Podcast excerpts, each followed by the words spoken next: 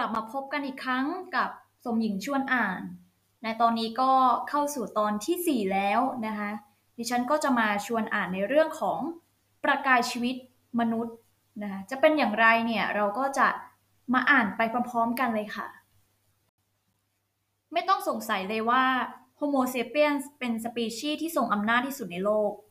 โฮโมเซเปียนมักจะเชื่ออีกด้วยว่า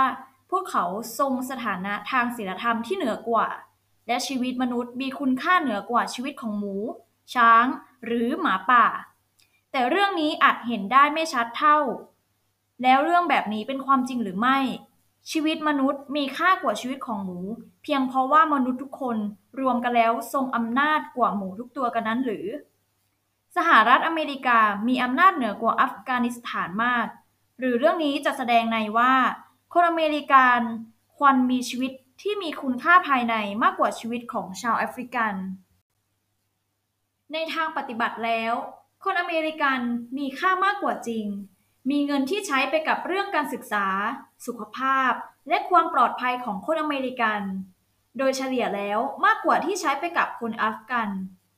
การฆ่าคนอเมริกันสักคนทำให้เกิดการเสียงโวยวายในระดับนานาชาติมากกว่าการฆ่าพลเมืองชาวอัฟกันสักคน กระนั้นก็ตามถือเป็นเรื่องที่ยอมรับกันโดยทั่วไปว่า นี่เป็นเพียงแค่ผลจากความอายุติธรรมในเรื่องสมดุลอำนาจเชิงภูมิศาสตร์การเมือง อัฟกานิสถานอาจมีอิทธิพลน้อยกว่าสหรัฐอเมริกามาก กระนั้นชีวิตของเด็กสักคนในเทือกเขาโทโรโบรา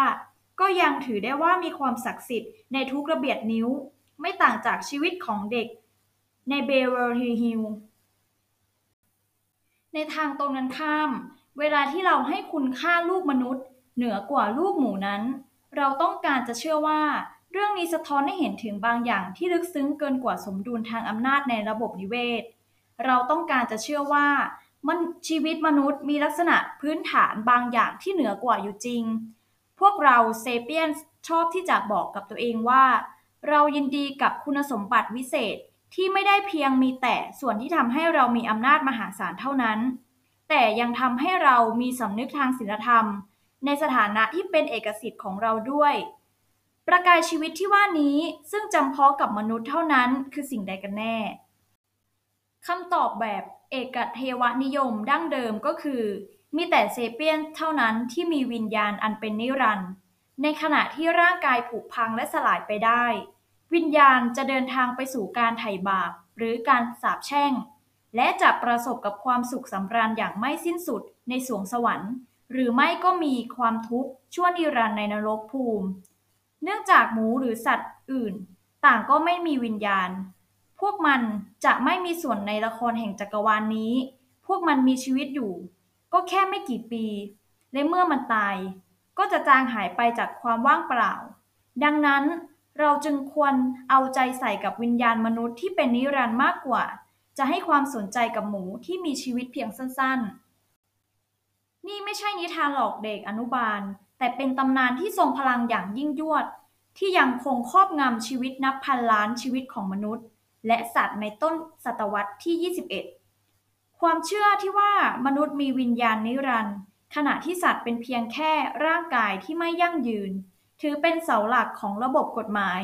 การเมืองและเศรษฐกิจของพวกเรา ยกตัวอย่าง ใช้เรื่องนี้อธิบายได้ว่า เหตุใดจึงเป็นเรื่องยอมรับได้อย่างไม่ต้องสงสัยใด ๆสำหรับมนุษย์ที่จะฆ่าสัตว์เพื่อเป็นอาหาร หรือแม้แต่เพื่อความสนุกสนานเท่านั้น อย่างไรก็ตาม การค้นพบทางวิทยาศาสตร์ล่าสุดกลับตรงข้ามกับตำนานเอกเทวนิยมนี้อย่างสิ้นเชิง แม้จะจริงอยู่ที่ว่าการทดลองในห้องปฏิบัติการ ยืนยันความแม่นยำส่วนหนึ่งของตำนานศาสนาแบบเอกเทวนิยม ที่ว่าสัตว์ไม่มีวิญญาณ การศึกษาอย่างระมัดระวัง และการตรวจสอบอย่างยากลำบากทุกการทดลองที่เคยทำมาต่างก็ล้มเหลว ในการค้นหาสภาวะจิตที่จะสื่อว่ามีวิญญาณในพวกหมู หนู หรือลิงวอก แต่อนิจจาการทดลองในห้องปฏิบัติการเดียวกันนี้เอง กลับให้ความสำคัญน้อยเกินไปกับส่วนที่สองของตำนาน แบบเอกเทวนิยมที่สำคัญกว่ามาก นั่นก็คือ ที่กล่าวว่ามนุษย์มีวิญญาณ นักวิทยาศาสตร์ทดลองแบบแปลกๆ กับโฮโมเซเปียนนับหมื่นๆคน เพื่อมองหาว่าทั่วทุกซอกทุกมุมของหัวใจของเรา และยอและรอยพับรอยหยักของสมองเรา แต่จนบัดนี้ ก็ยังไม่เคยพบส่วนที่เป็นประกายแห่งเวทมนต์ดังกล่าวเลย หลักฐานทางวิทยาศาสตร์ที่แสดงว่า มนุษย์มีวิญญาณ ซึ่งตรงกันข้ามกับหมูที่ไม่มีนับได้เท่ากับศูนย์แม้จะเป็นดังที่กล่าวมาทั้งหมด ก็ยังอาจมีผู้แย้งว่า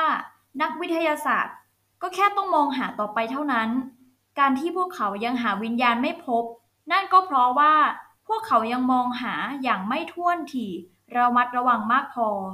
กระนั้นนักวิทยาศาสตร์ในสายชีวภาพ ก็สงสัยเรื่องการดำรงอยู่ของวิญญาณเรื่อยมา ไม่เพียงเพราะการขาดหลักฐานยืนยันเท่านั้น ยังเพราะว่าตัวแนวคิดเรื่องวิญญาณเองนั้น กลับตรงกันข้ามกับหลักการพื้นฐานที่สุดในด้านวิวิวัฒนาการ ความตรงกันข้ามนี้ก่อให้เกิดความเกลียดชังอันไม่อาจ ควบคุมได้ต่อทฤษฎีวิวัฒนาการในหมู่สาวกของศาสนา แบบเอกเทวานิยม ค่ะก็จบลงไปแล้วนะคะสำหรับเรื่องของประกายชีวิตมนุษย์ ซึ่งในตอนต่อไปเราจะพาไปอ่านเรื่องอะไรนะคะ ก็อย่าลืมกลับมาติดตามกันด้วยนะคะสำหรับวันนี้เนี่ยสมหญิงชวนอ่านก็ขอตัวลาไปก่อน สวัสดีค่ะ